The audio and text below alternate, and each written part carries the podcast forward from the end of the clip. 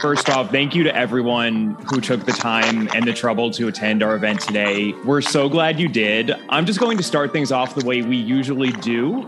Welcome to All About Agatha, the podcast dedicated to reading and ranking every single mystery novel written by the Queen of Crime, Dame Agatha Christie. I'm Kemper Donovan. I'm Katherine Brobeck. And we have officially been doing this podcast for five years now, but we have never done a live episode before. We are thrilled that today is the day we finally get to do that. It is September thirteenth, twenty twenty-one. We are speaking in front of a live audience at the International Agatha Christie Festival in England, in Agatha Christie's hometown of Torquay. There is just one little catch, isn't there, Katherine? Uh, Kemper, you know, up until about two weeks ago, we were going to be in uh, Devon with all of you. And uh, it just turns out that this was another year that we would not make the Spanish barn because of, you know, travel restrictions. But, uh, you know, the funniest thing about this is that we're in our houses in Los Angeles in exactly the places where we actually record the podcast. So you're actually seeing directly what it looks like when we do this every week. The only difference here is that uh, I have a very bright box light in front of me so that you can see me. And um, it's seven a.m. So we usually record at night. Yeah, this is this really probably is a much more authentic experience of the podcast than if we had been uh, sitting in front of you, even though, of course, we wish we were sitting in front of you. I'd also say, since it is seven a.m. here, we usually record at night, and um, there will be no crickets accompanying this episode, as there so often are um, on both our ends. So that's though, good. You know what? I end up having in the morning, appropriately, murder of crows in my backyard. And so I had to shut all the windows so that you would not just hear the cawing. Well, let's just get right into this. You know, as we say in our intro to every episode, and as we said just now, the purpose of our podcast is to read and to rank every single mystery novel written by Agatha Christie, because we both love Agatha Christie. We know that you love Agatha Christie. That's why you're there.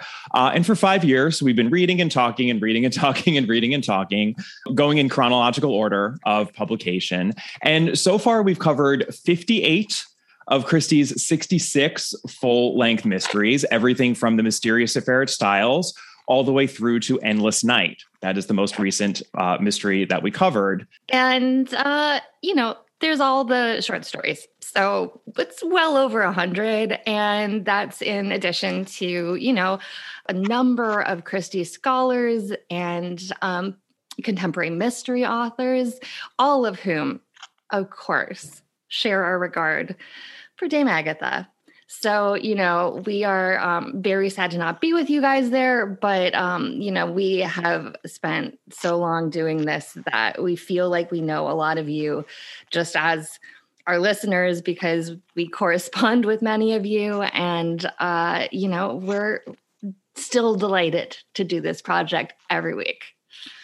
So we figured for this live episode, it would make sense to go back to the start of it all and revisit Christie's first book, The Mysterious Affair at Styles. Um, and, you know, we were actually going to talk about Styles at last year's festival for the hundred, the hundred year anniversary of its publication. Um, but that live version was canceled. So we shelved our talk, and you might think that we missed our centenary opportunity. However, Uh, I will Kemper, note. This is Kemper's favorite fun fact, people. While Styles was published in the U S first, actually, in late nineteen twenty, it actually wasn't published in the U K till early nineteen twenty-one. So we haven't missed out on our centenary talk here in twenty twenty-one. Uh, I'm I'm very happy to say. And, you know, I think my my first revelation on rereading, re-rereading The Mysterious Affair at Styles for this episode was how uh, much I did not remember it, given that we are, you know, I'm now covering something that we already covered for the podcast.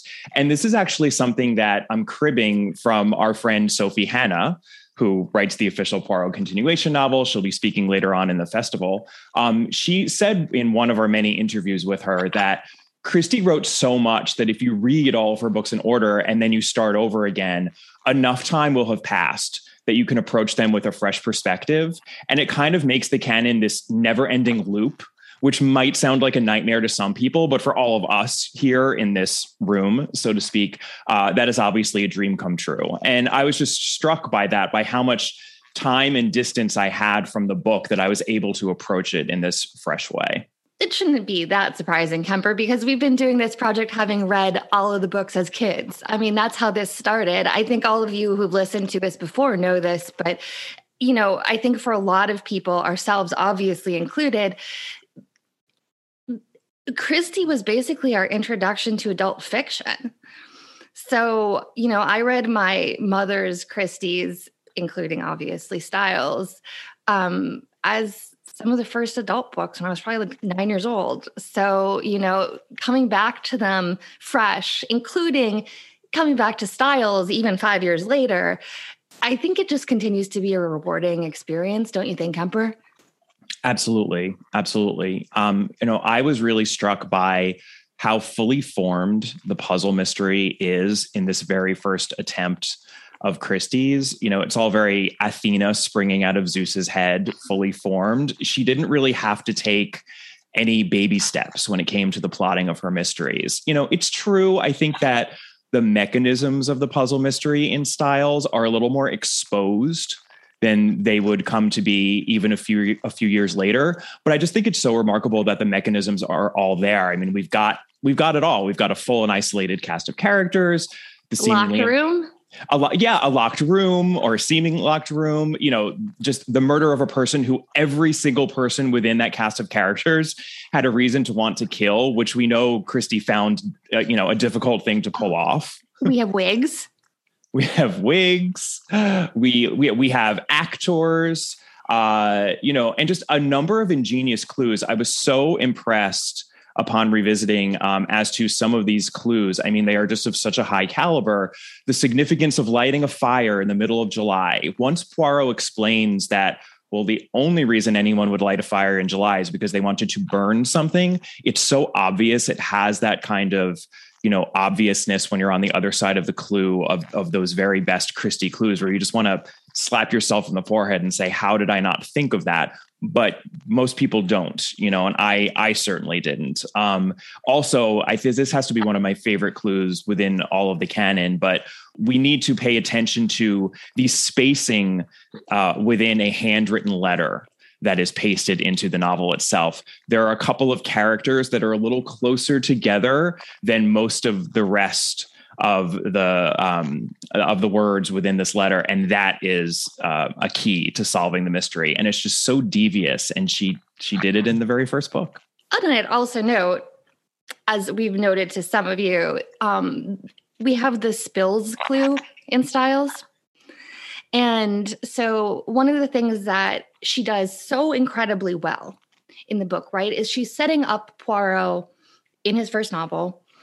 And what you see is this absolute, uh, almost, we call it now O C D, attention to detail. So he's rearranging, right, on the top of the fireplace, the spills, and it does not seem necessarily important. It seems like a character tick. Of course, what should we know by now? You guys all read as much Christie as we do. So it's a clue, and it's a really good one. And, um, you know, it took us a little bit of time, I think, and feedback from some listeners to realize what the paper was. But it goes entirely to lighting a fire in summer, right? Because that's what they're for. It's kindling. And I think that that's one of the places where our listeners have truly proved just incredibly important. I mean, the corollary to this, um, of course, is the notorious hundreds and thousands, which um, you guys maybe don't know this, but we made a mistake very early on in not knowing what hundreds and thousands were, because we're Americans, we call them sprinkles.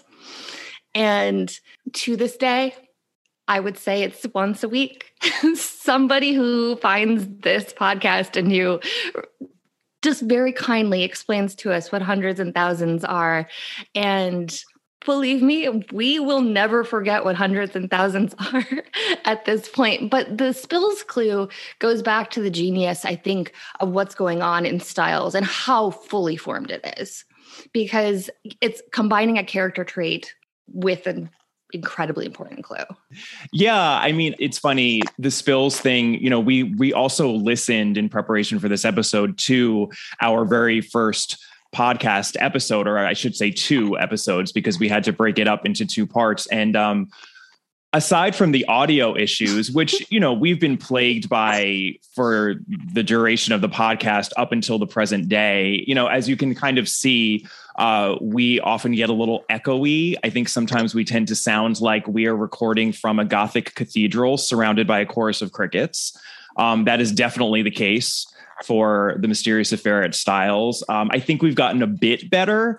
We could still, I think, um, do a little bit better than than we have. You know, this is all very D I Y. But um, yeah, we didn't. We just didn't really know what spills were, and we thought that they were merely decorative. I think we were referencing Etsy a lot in the episode, and we've gotten a, a handful. Which is a thing, by the way. That is like that is where we were directly getting it from. Like our like. That is our experience of what spills are.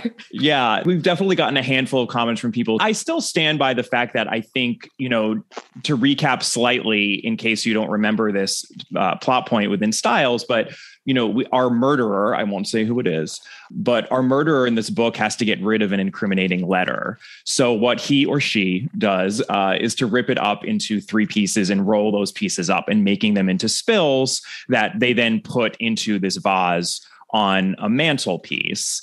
And Poirot eventually realizes, by way of his O C D tendencies, because he's always fussing with everything, that the vase must have been tampered with, because he straightens it once and then he has to straighten it again.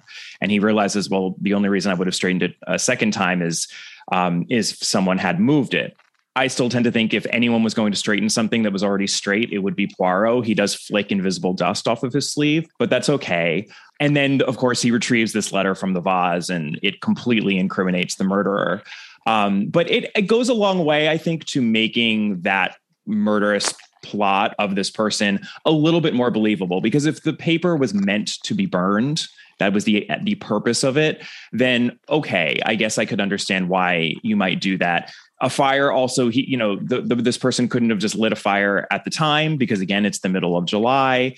And this person was also under constant surveillance. So that would be why slipping it into a pocket or coming back later is something that they never did. So I think that we were a little harsh on the spills of it all in The Mysterious Affair at Styles the first time around. I think that what we were really thinking was somebody who had to hire, had to hide something incriminating, spent all of their time crafting instead. And, you know, I, I will still say, all due credit to Agatha, that it does seem like it would be easier to like put it in a shoe or something than in a public location. But still, I think that that's why we mention it in terms of the character traits of Poirot, because she's doing a lot of work with one thing. And I mean, for somebody to do that in their first novel is incredible.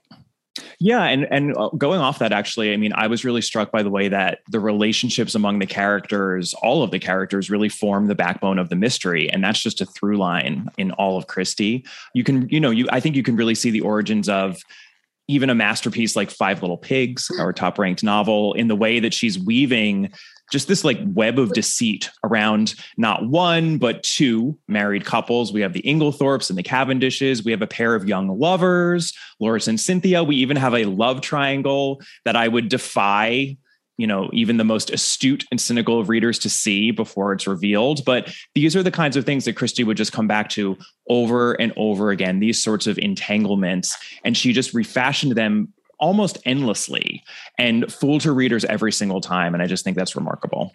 I feel like I'm being set up here to just change this over into a presentation about Five Little Pigs. So, like that, you're you're walking in dangerous territory here, Kemper. um, no, I think that that's. Um, I think you're totally right. I mean, the relationship elements are critical to almost all of the novels, and here, you know, because you're seeing it at play from so many angles, I think that she figured out something essential about human nature in some ways, which is we do kind of often live and die by our relationships, right? Essentially, in this case, literally die. But, right. you know, I think that part of what is fascinating here is that even as a young writer, she fundamentally understood how human behavior works. And you see it time and time again. And that sort of relationship dynamic, and also the dynamic of people playing off of one another, is real life. So whenever anybody sort of criticizes her for inventions or that they're unlikely or that they're cozy, we hate that word personally. They're not cozy, they're real. And you see her doing it here, right? You see her essentially formulating her idea of human nature and how she's going to play that out over the coming many decades. So I think it's really important to read this book or reread it or reread it again as a framework of how she sees society and how she's reflecting that within a mystery. I totally agree with that. Listening to, re-listening to our first episode, we were also grappling from the get-go, like from the very, very, very start of covering Christie, um, with the question of whether detective fiction is escapist at its core, or whether it involves some sort of deeper engagement. And in that very first episode, we talked about how literary critics like Edmund Wilson, for example, Bunny, Bunny, yes, Bunny Wilson, uh, how they criticize the mystery novel as merely providing order and solace for people who had been through a horrible world war and who were on the precipice of another. It was obviously a, a time of great turmoil. Um, and we made the point in our first episode, and I still stick by it, that, you know, this escapism, I think, is not something to be dismissed. It's something to be championed. Um, especially when it's viewed through uh, a feminist lens. This is something that we got into right on that very first episode. You know, it's no coincidence that we've got the queens of crime, not just Agatha Christie, but Nia Marsh and Dorothy Sayers and Marjorie Allingham and so many others, P D James, Ruth Rendell, et cetera, et cetera, et cetera, through to this day. You know, mysteries are written by women. They're, they're very much read by women. And I think that Um, these books give women and other marginalized people much needed agency. And we've come back to that point over and over again on the podcast. But what I found myself thinking as I was re-listening to that episode and then thinking about what I was going to talk about today, you know, what have we learned over these five years is that I find myself rejecting the notion of a dichotomy altogether. I think that detective fiction can do both. It can have it all, right? Like, it can provide an escape for those who desperately need it, and that's important. But it can also provide textual engagement in the same way that, you know, quote unquote, literary fiction does. It, cool. it really can do both. And I think there's no reason that we have to choose.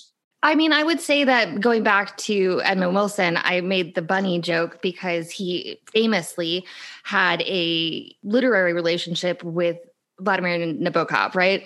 And so Nabokov called him Bunny. Nabokov generally is ranked pretty highly in the literary canon of the twentieth century. But if you think about what he's writing, what is he writing? He's writing mysteries. Pale Fire, Lolita even, they're mysteries.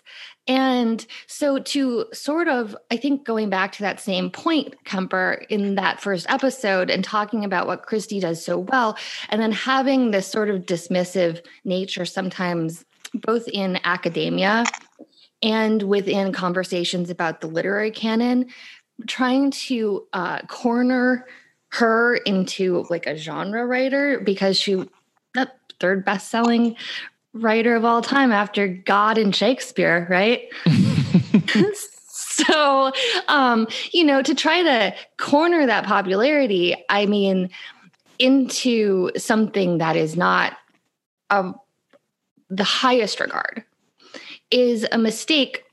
And I think that that same point that because the readers of mystery have often been marginalized people, women, et cetera, you know, that shapes actually the canon understanding of it. And I thought um, when we were going back to it, looking at this, even from a structural element, the, the term puzzle mystery, right, is often dismissive. But isn't that just structure? Yeah. I mean, am I wrong, Kemper? No, I'm reminded actually of a sister podcast of ours, which I shout out often, and I'm, I'll do it here as well. She Done It, Caroline Crampton's lovely, lovely podcast, which we've been on, and hopefully we're going to have her on ours very soon. She's she has fantastic. A very lovely map that if you folks have not seen it, it's Agatha Christie's England. It just came out. It's beautiful. It's beautiful. It's gorgeous. Um, yes, uh, everyone should should go out and, and get that. But she had an episode where she was talking about the first mystery. What is the first mystery? And this is something that people love to talk about. And, you know, there the the obvious answers are, oh, is it Poe? You know, is it Wilkie Collins? Is it Sherlock Holmes? You know, and Arthur Conan Doyle at least popularizing it.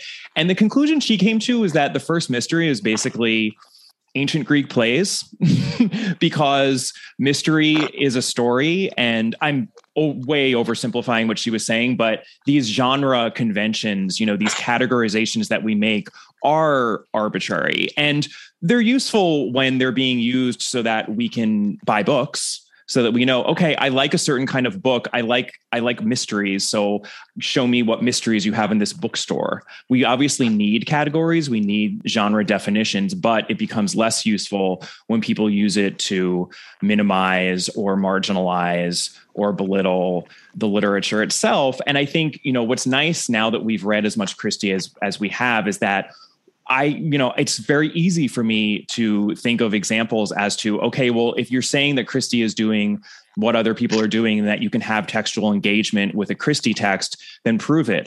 Okay. Uh, you know, let's take some of her post-World War Two output. A Murder Is Announced, Taken at the Flood, Crooked House. Sure, those are those are all fabulously entertaining escapist examples of detective fiction.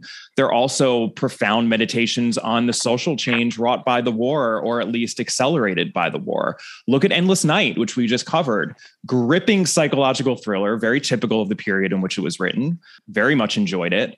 Also, it allowed Christie to comment on, you know, what she perceived as the dangers of a new generation of youth who insisted on instant gratification. And Christie complained about the youths a lot in the sixties, but with Endless Night, I think she actually got it right. And I think she actually made some really, really interesting points and made me think about, you know, just those dynamics in a way that I hadn't before.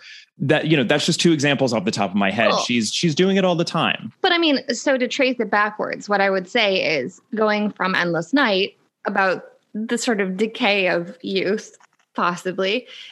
If you go back to Peril at End House, which we love, what is that about? It's about the fall of the sort of outlook of youth in the nineteen twenties, and written in nineteen thirty-two, right? So the idea that she actually, reading her across time, she's making the same points. She has the same observations, but she's placing them in their proper time and space. And it's fascinating. And that goes all the way back to Styles, to circle fully back around, because what is she talking about in Styles? She's talking about a Belgian refugee and people who are sort of in this village.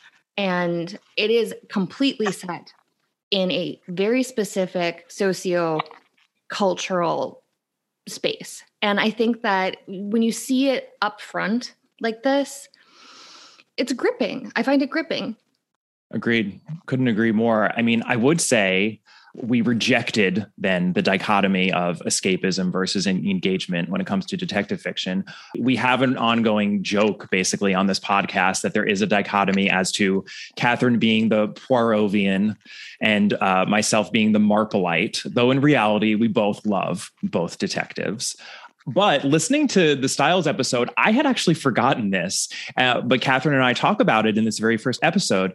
Um, Katherine's introduction to Christie was sitting on her mother's lap watching the Suchet series. So it was watching a T V series. My introduction to Christie was very much reading, you know, old paperbacks when I was about nine or ten, I think, is when I really started engaging with them in, in third or fourth grade. And I think it's really interesting that we came to it in such different ways. And I just think it speaks to the fact that there is more than one way to engage with Christie, and Christie specifically, because engaging with Christie through those adaptations is a robust avenue, as evidenced by Katherine's full, her, her love of Christie being in full flowering right now.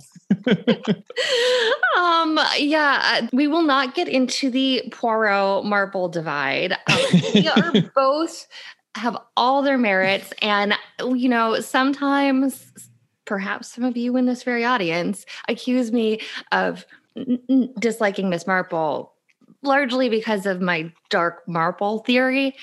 But the reality is, you know, we love both. That's that's the reality. But Kemper's right. I mean, I think that when you come from something, which a lot of people do, which is through, in particular, the Suchet series, you're going to have a little bit of a preference there, I think. You know, it's a, it's hard not to. Yeah. Yeah. The Suchet series, it was so, it was, it was so brilliantly done, but also so completist, not totally, but almost so, that I think it's, it's easy to engage uh, with Christie through just solely Suchet. Miss Marple is a little bit more scattershot, I guess you could say, when it comes to the adaptations, even though, of course, Joan Hickson tends to be the authority. But yes, I, th- I think that's fair. You know, it's also really funny, Katherine, I don't know if you caught this at the end of our first episode, but we, of course, say what we're going to cover next. And and I believe I said, oh, okay, well, our Our next episode is going to be a Tommy and Tuppence novel. It's The Secret Adversary, the, the first Tommy and Tuppence. And you threw some shade at Tommy and Tuppence. And I believe I said, well, I actually like Tommy and Tuppence. And you said you would. And I just think it's funny because, wow, we have a lot of affection for those two after having engaged with the text as much as we did. No, absolutely so. And I think that uh, we... we would rank Tommy and Tuppence pretty high. We even like, I mean, we love N R M. You know, we do rankings for these episodes. And I always have the joke that I think N R M is ranked too low. So, yes. You know. Well, funny that you should bring up rankings, because I think we're going to close out our talk before we hand it over to all of you for questions. And we do hope that you have questions, because we would love to hear from you. But we should talk about the ranking of The Mysterious Affair at Styles, because we have to right some wrongs here, people. Uh, we were way too harsh, as as we already said, uh, when we ranked this book, or even when we discussed the book. And we were doing it in a vacuum. It was the first time. We had nothing to compare it to. So real quick, our rundown of how we ranked Mysterious Affair at Styles on that episode is as follows. Uh, we gave plot mechanics an eight, plot credibility a four, series-long characters an eight, book-specific characters a two, setting and tone a four, and stuck in its time, we took off five points for The Mysterious Affair at Styles, which is madness. And listening back to the episode, I can tell that we were judging Mysterious Affair at Styles. We were we were kind of using it as a substitute for our overall sense of the oeuvre at that point. Um, and I think that's why we were so harsh on Styles. Um, so that put The Mysterious Affair at Styles at twenty-one points. That was its initial score. Right now, that would mean it would be tied with Why Didn't They Ask Evans, and sitting in the bottom ten of our titles, which is just not okay. We have goosed it up since then, as we do our State of the Rankings episodes every year. Currently, it has twenty-five points. It's sitting about two thirds of the way down the rankings, but We're just going to, we're not going to, you know, go through the conversation we normally do of the back and forth, because we don't have that time. So we did this ahead of time. Um, here are the new rankings for The Mysterious Affair at Styles. Katherine, would you like to do the honors? Oh, okay. I think we're going plot mechanics seven, plot credibility six, series long characters eight, book specific characters five, setting and tone six, and only two for stuck in its time, which brings us to thirty, which ties us with Sparkling Cyanide, and They Do It With Mirrors. And we think that it goes above those. So we would rank it currently at thirty, which, you know, I think is right. There's like a big section that we kind of like place in the middle um, that are all totally good books. They're just... she has some superlative books, as it turns out. You know, I think you guys might know that. So, yeah, I think it's a much better place for it. And we really have been deeply appreciative of having the opportunity to read it again and, like, be forced to change our opinion. Absolutely. I mean, I think middle of the pack is is about where it belongs. I agree. It's not superlative. It has some flaws, but um, it deserves certainly to be to be in the middle. It's their first book. I mean, there and you you, you can't overstate how important it is. Sets up everything that she does so so well in so many books that will come after. Absolutely. So now that we have righted that wrong and given The Mysterious Affair at Styles the justice it deserves, uh, we'd love to open up the discussion, hear what questions or comments you all might have for us about Styles, any other Christie titles, about podcasting, anything really. So please ask away. Okay, so have we got some questions? Uh, lady in front. Uh, what is your top ranked book? What is your top ranked book? Uh, I'm going to take this one. It's Five Little Pigs. And um, there's, to me, there's no question there. I mean, we have it actually, uh, from a ranking perspective, we have it tied with And Then There Were None. We ranked it above And Then There Were None largely because it is a Poirot. So it's not entirely separated um, from, I think, a lot of the rest of the canon, because obviously, And Then There Were None as a standalone. But yeah, we it's it's Five Little Pigs. I had to sell. Funny story, actually. I had to sell Kemper on this because several years ago we were at a conference at Cambridge, and we were doing a topic, and I said, "Well, we should do it about justice." Um, in Five Little Pigs. And Kemper said to me, well, I don't really like Five Little Pigs. And I was like, you are wrong. And he was forced to reread it. Um, and he was like, oh yeah, I was wrong. Five, so, well, Five Little Pigs is, it's, it's a bit of an anomaly, I think, within the canon, because it's about something very specific. You know, the American title was Murder in Retrospect. It really is, in some ways, it's about rereading. It's about retelling and revisiting. Absolutely. and and that is what happens in the book. And the book is very repetitive. So I think that, but that that's the point. So I think that some people don't find it as zippy and entertaining as many of their favorite Christies. And I think that they are absolutely correct in that assessment of the book. But I think when you really do a closer read of the book, what she's saying and the way she's saying it and the quality of the writing in specific, I think in a lot of ways, I actually think that And Then There Were None truly does tie in terms of uh, Christie's best written book, just the the quality of the writing. I think And Then There Were None is just brilliant. Um, but so is Five Little Pigs. And they're so different. They, you know, there's this stark nihilism to And Then There Were None. And Five Little Pigs is this rich, kind of just this richly textured and layered book that just has um, so much going on there. The, the, the deeper you dig, the more you get. And um, it's, they're, they're a great sort of, I think, comparison side by side. I'm very happy that we have them yeah. uh, as our top two. And I, I mean, I would also say that, you know, that final section, the final chapter, especially the end of Five Little Pigs, is the best thing that she ever wrote, in my opinion. Personally, I think it is just so jarring and devastating to devastating. read. Devastating. And so, like, I always point people to that when they want to criticize, for example, Christie's writing, because I'm sorry, show me any high literary novel, quote unquote, that you put in some other category, and I will show you Five Little Pigs. What, what I particularly like about Five Little Pigs is, of course, there's a very important plot element, which is exactly the same as it is in The Mysterious Affair at Styles, visiting a, visiting a dispensary, which is, of course, very right. We had a question over here, that lady. Very interesting podcast. Um, I'd like to hear a little more about why Kemper prefers Marvel and why Katherine prefers Poirot. Okay. And in particular, I was confused by Katherine's dark Marvel okay. theory. So a very interesting podcast, they said, but you'd like to hear a little bit more, Kemper, about your preference for Miss Marple and from you, Katherine, your preference for Poirot, but also what you meant by dark Marple. So, well, you've you've opened up a can of worms there. A can of very, very, very creepy, murderous worms. Um, I'll, I'll go real quick.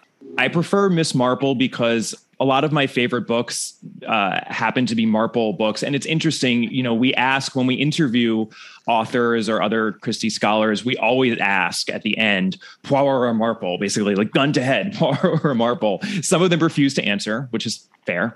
Um, but a lot of them answer Poirot and have a good reason for it, which is that a lot of her books with the gonzo concepts where you're just like, oh my God, how did she pull that off? You know, Murder of Roger Ackroyd, Murder on the Orient Express are Poirot books. A lot of her best books really are Poirot books, especially when it comes to the plotting and the the puzzle mystery construction. I find, though, that a lot of a lot of the books that I have the most affection for are Marple, and specifically uh, The Murder at the Vicarage. I just adore. I, the narrative voice of the vicar, I think, is one of her best. Um, you know, she was so good at... For, never forget Griselda. And never forget Griselda or Leonard. I mean, she's so good at impersonating actually a, a, a male narrator, a charming male narrator. Obviously, she did it a number of times with Hastings, and I think she she's never better than in that book.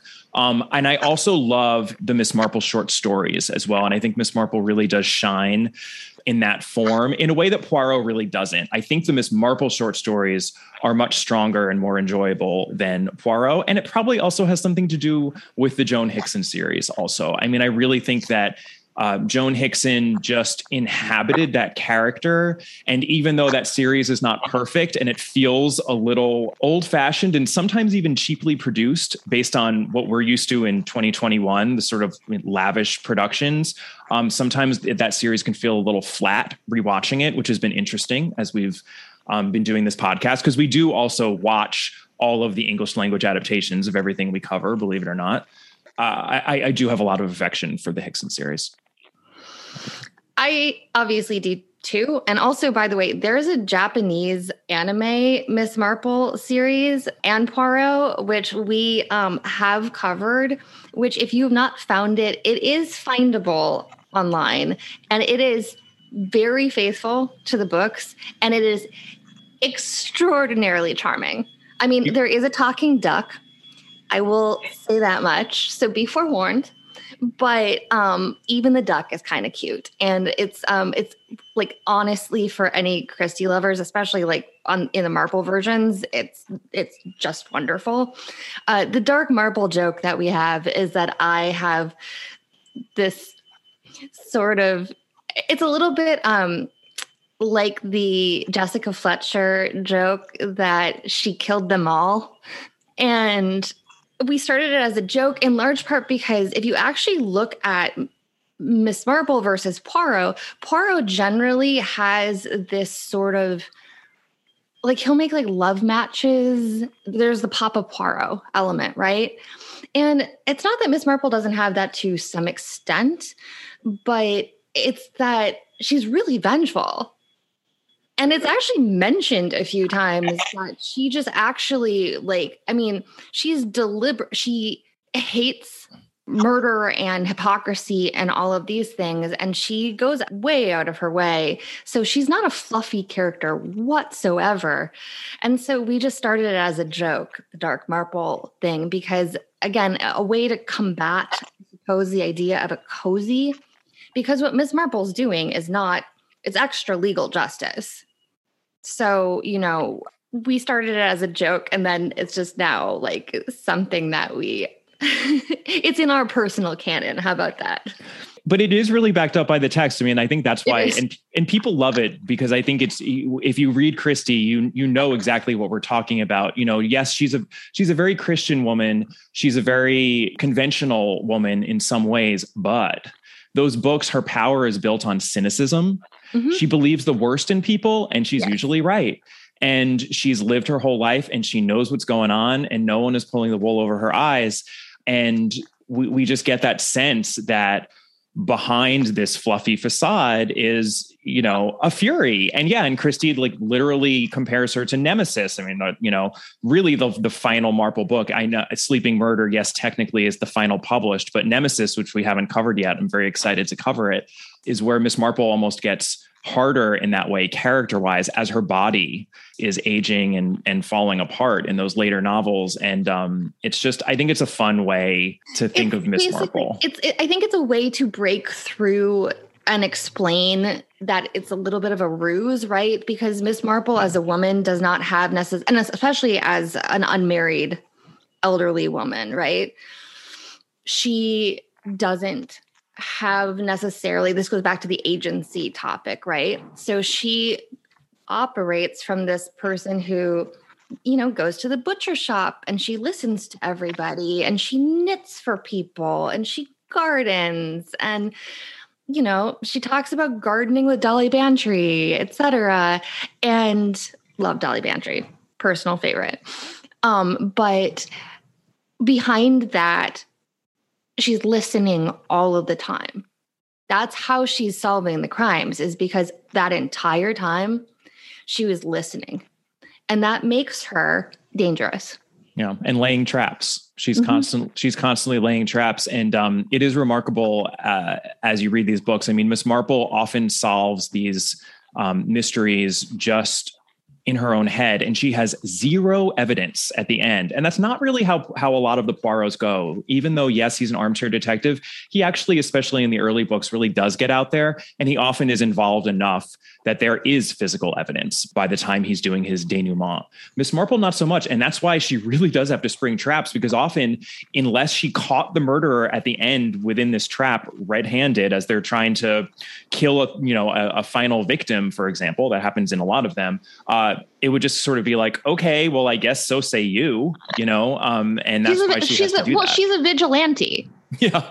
Yeah. I mean, like, like for all intents and purposes, she's a vigilante, and, you know, that's where the joke comes from. And to be honest, that's also why I appreciate her. Okay, next question. Uh, Gentlemen, uh, San Diego has made it out here, so we're, we're a little sad L A didn't make it. Um, we, I, I think we're the better city, but that's okay. Um, my, my question is, if Agatha Christie was a man and she had this kind of success, what do you think the critics would have been saying about him instead of about her?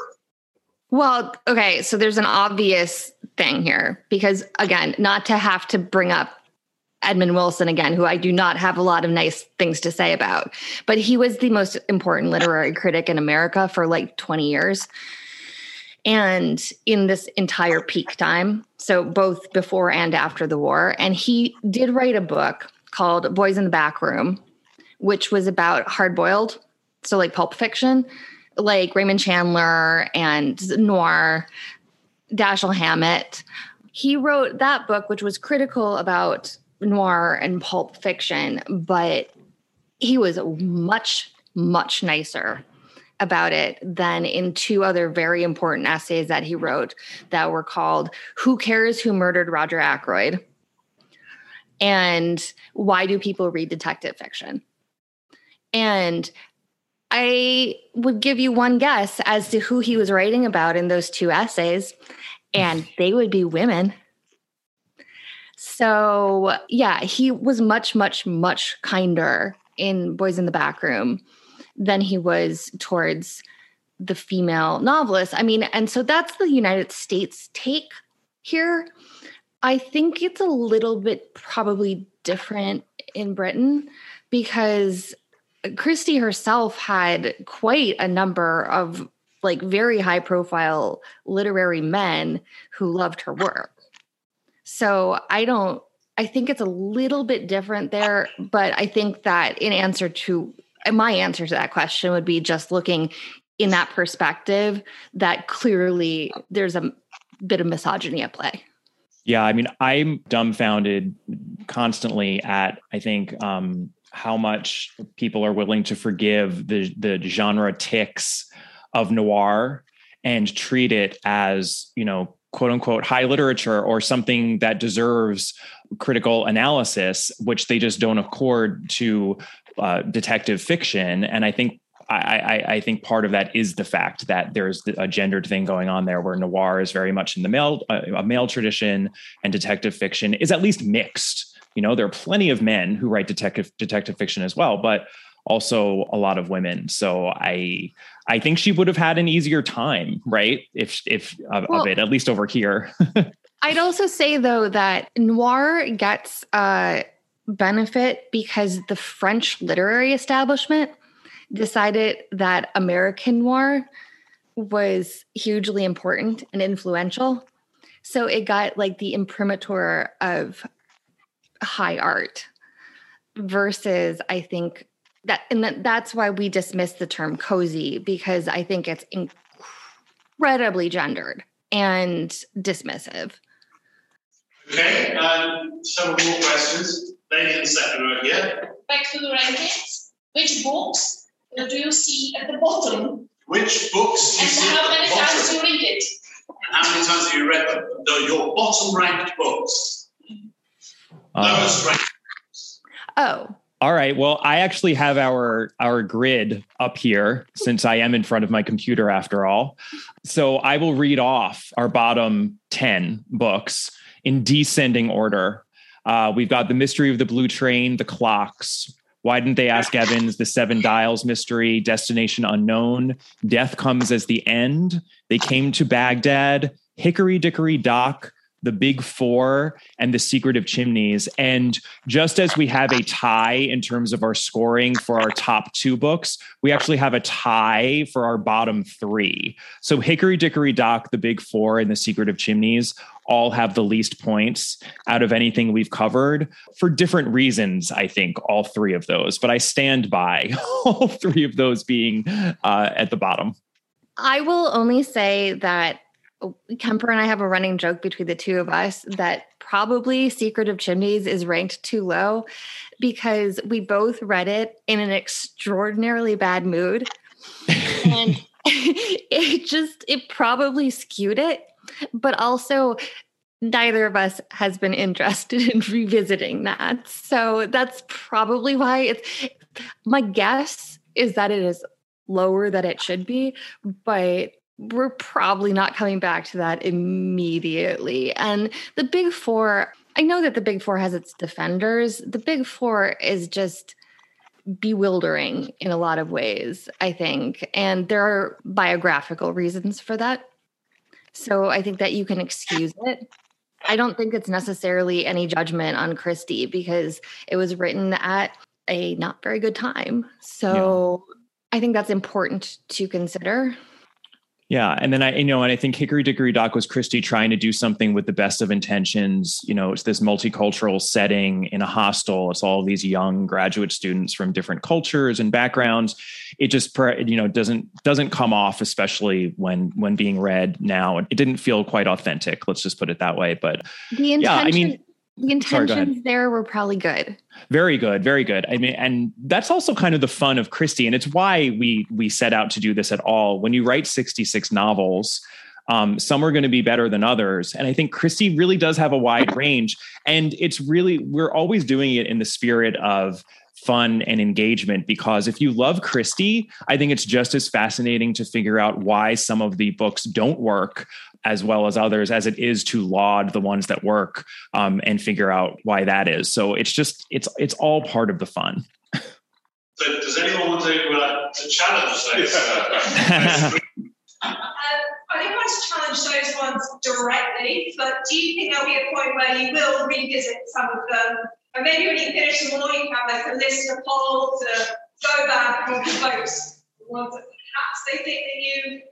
A bit harsh on. Will, will you revisit them, and will you have a listener poll to identify the ones that your listeners would like you to revisit? Oh. um. Yeah, possibly. I mean, we, um, you know, as I said before, I think we have this constant ongoing conversation about what we sort of think are, between the two of us, are ranked too low.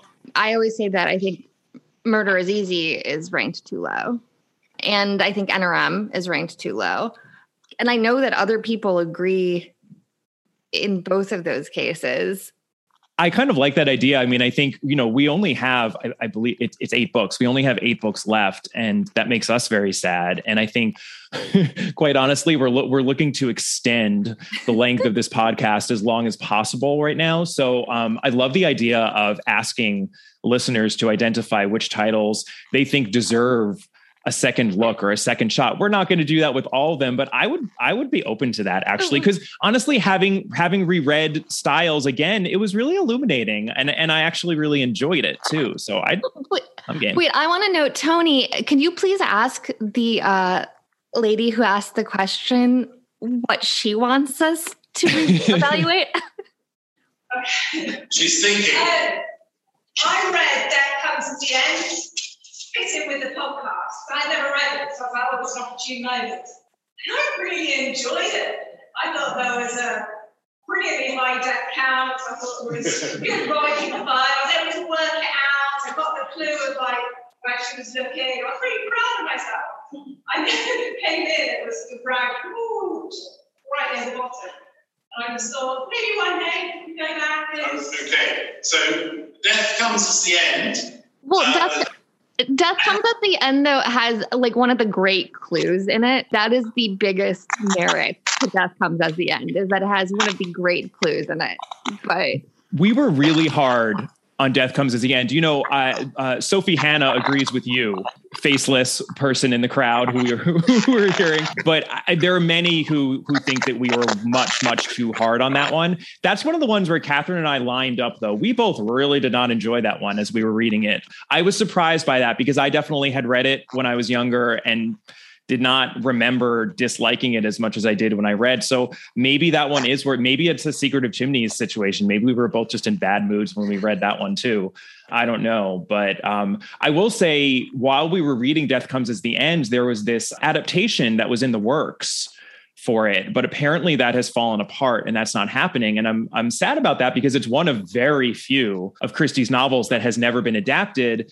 It's an opportunity for an entire cast that's people of color, which I think is really interesting. And I certainly would be all about watching an adaptation of Death Comes as the End. So I really hope that maybe that comes together again and um, we're able to get some sort of a big, splashy, Cleopatra-esque film version of Death Comes. Oh, no, you just said, you basically, Kemper, you just I just said, cursed it. I cursed it. it. Mm-hmm. Yeah, I know. Yep. I know. So we look forward to a version, a cinematic version. Death Comes as the End, as long as the, uh, the adapter doesn't set it in the village, then move it to twenty twenty-one or something. Okay, one question. Uh, gentleman in the blue shirt. What is the range of scores from bottom three to the top? What's the range of scores from the bottom to the top? What's your lowest score? What's your highest score? Well, the um, the highest possible score is a fifty because we basically have... We have these five categories, which are plot mechanics, plot credibility, uh, series long characters, which is the detective or sidekicks or, you know, other people in the world, Jap, what have you, Ariadne Oliver. Then one-off characters, so characters who appear only in that book. And setting and tone, which is kind of our catch-all category for both the evocation of setting, but also writing style and just writing quality overall. So a perfect score would be tens in all of those categories, and then no deductions for uh, Stuck in Its Time. And that's kind of just, you know, we couldn't ignore the experience of reading Christie and the jarring effect sometimes of some of the opinions that are quite often held by characters, not by the narrator. So we're always also, you know, um, giving Christie the benefit of the doubt there, but it's just something that we can't ignore. So, um, the range is that uh, Five Little Pigs and, and and Then There Were None have forty-three points out of fifty. And then the our bottom three have sixteen points out of fifty. Hickory Dickory Dock, The Big Four, and The Secret of Chimneys. And we've got a lot of ties in between, which is nice because then that just allows us to use our own vague sense of what we think is better. We know that, of course, this is... you know, applying objectivity to an inherently subjective exercise like reading and thinking about, about a book and describing how much you like it, like that is a flawed exercise, but it's just one that allows us to discuss the books with specificity and compare and contrast them in a systematic way. And, you know, it's, it's supposed to be fun more than anything else. Okay, are you happy to carry on for just a few more questions? Yes, please. Lady at the front and then lady there. Uh, hi, um, what are you going to do when you run out of books? Because we love the podcast and it'll be my time to expire. What are you going to do when you run out of books? It's an excellent Good question. question. Thank you for giving us an existential crisis. um, well, we have a number of um, fun guests coming up. And so that's certainly going to be part of it. And um, I think that the earlier questioner's uh, suggestion that maybe we ask our listeners what they'd like us to reread is good. And if you guys want um, anybody else on the podcast, certainly we can try to arrange that. And I think it's always interesting to have additional opinions outside of me and Kemper and have it be in conversation. So that's part of what we're going to do. Um, so, yeah, I mean, I guess if you're a regular listener, we're probably going to spread out the novels a little bit more yeah. for the next year. So that's probably going to be part of it and have special episodes um, in addition. Obviously, we'll have an episode when, when Death on the Nile comes out. Obviously, just like we did with Murder on the Orient Express. So like, you know, there's like a lot of possibilities here that we can use before we run out of, we before we run out of runway, as it were. I'll also take this opportunity to shamelessly plug our Patreon site, uh, which is, you know, it, it's a subscription site. So it's a, it, it's a paid subscription of five dollars a month, but we do a lot of Christie content that is just a little bit more um, random, quite honestly. We, we've even covered a couple of short stories that just don't really fit into what we generally do on the podcast. And we Mary Westmacott. We cover, we've covered two of the six Mary Westmacotts there. Um, and we also cover some non-Christie material that falls within the mystery genre. We oh, recently just did yeah. Rebecca. Oh, if you want a real deep dive on Rebecca, let me tell you, we have about five hours of content. And four adaptations of Rebecca as well. Oh, yes. We watched Rebecca four times in a row within the space of like forty-eight hours, which... Do- uh, Do do not recommend. It's Don't shocking it. that we're here uh, over Upright doing do not this recommend. right now. But um, but that's an opportunity which, and we'll continue, I think, doing the Patreon. That that that's monthly, so it's a little bit easier to sustain that. And I think, I mean, I I fully intend, you know, even in into our seventies and eighties, if some sort of like Agatha Christie thing comes out, be it either an adaptation or a new novel or something like that, you know, that we can always add an episode. It just might become a little bit of a less regular thing. Well, and also like, I mean, obviously, like we also know, you know, there was the announcement the other week about the uh, Miss Marple collection of short stories, which we are very excited about. Yeah. So, um, you know, there's a plenty on the horizon still. I I keep saying to Kemper that, like, it really is like an existential crisis because I keep getting like Twitter messages that are something to the effect of, oh, it's almost over. And I just am like, please don't, please don't do that to me. Okay, uh, so we've got one more question there, and also one at the back as well. Yeah, one at the back. So lady here first, and the gentleman at the back. Okay, I'll waffle myself, and instead I'll ask, do you now warn your guests that if they suggest that Christie is cosy, you will eat them alive and take them prisoners? Oh. Right. You warn your guests that if they refer to Christie as cosy, you will eat them alive. Oh, I think we have. If they've listened to past episodes, they're on notice. We had we had an, uh, a thriller writer on recently who did casually use cozy, and and Katherine just, you know, immediately. Well, you were very, I, I, I think I, you were actually very polite, but you said we take offense to that term. And then she said, oh, why? Because she didn't even, she had no context for it. Um, it was it was Alexander Andrews who's who wrote a fantastic thriller, um, who is Maud Dixon, and then we had a nice conversation about that. So yeah, we'll continue to to fight that fight. So before we take the last question, just to plug next year's festival. Um, Catherine's already mentioned the Miss Marple collection, untitled at the moment. Um, just to say that three, at least three of the authors Uh, involved in that collection are appearing in the festival next year. That's Kate Moss, Ellie Griffiths, and Malcolm Dunn. So, last question at the back. Yes. Uh, can you hear me? I can hear you, Justin. Okay. Um, having told us the top two in Five Little Pigs, um, and that one around, what else is in the top ten? Ah, okay. So you told us the top two. Can you just tell us the top ten?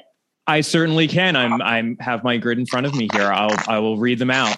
We've got Five Little Pigs, And Then There Were None, The Murder of Roger Ackroyd, Endless Night, Crooked House, A Murder Is Announced, Murder on the Orient Express, The Hollow, Death on the Nile, and in tenth place, The Pale Horse. And I will just note that two of those books in the top ten were written in the sixties, The Pale Horse and Endless Night. So th- this idea that Christie just, you know, wrote her best stuff in the thirties and maybe the forties and then just petered out is just really not true. And I've I've really been struck by that as well as we've been reading that it just, it kind of seesaws back and forth. And I think that um, she wrote a lot of really interesting stuff right up until the very end. Um, Sorry, Katherine, please. Oh, no, I, I said that I think that there's some, we're, we're going to have a little bit of a reconsider, possibly. I think that both of us have some feelings that maybe Murder at the Vicarage and Peril at End House should be in the top ten. So, I mean, that's a longer conversation, but, you know, it's it's very, very close at the top. Those are at eleven and twelve. Yes. So, yeah, I mean, it's so hard with Christie. I mean, I think anything within the top twenty of sixty-six books is superb. So it's it gets really difficult. But, you know, we we brought this on ourselves. Yeah. Okay. So I wonder, my, my final question to you is, are you planning a book at any time? Well, you know... we did have to prepare for this festival, Tony, but um, yeah, we might have been in the process of something. Ah, right. Well, that's something to look forward to. I think it only remains for me to say thank you very much. And for us all, I know you can't see us, but hopefully you can hear us. Thank you so much. This has been such a pleasure. Absolute pleasure. I we're so sad that we can't be there in person to see you, but thank you all for coming. And I hope that the rest of you are enjoying Torquay so we can like live vicariously through you. And please reach out to us in email or social media to tell us about how great your experience was. And Tony, of course, as always, thank you. Thank you so much. Bye. All about that.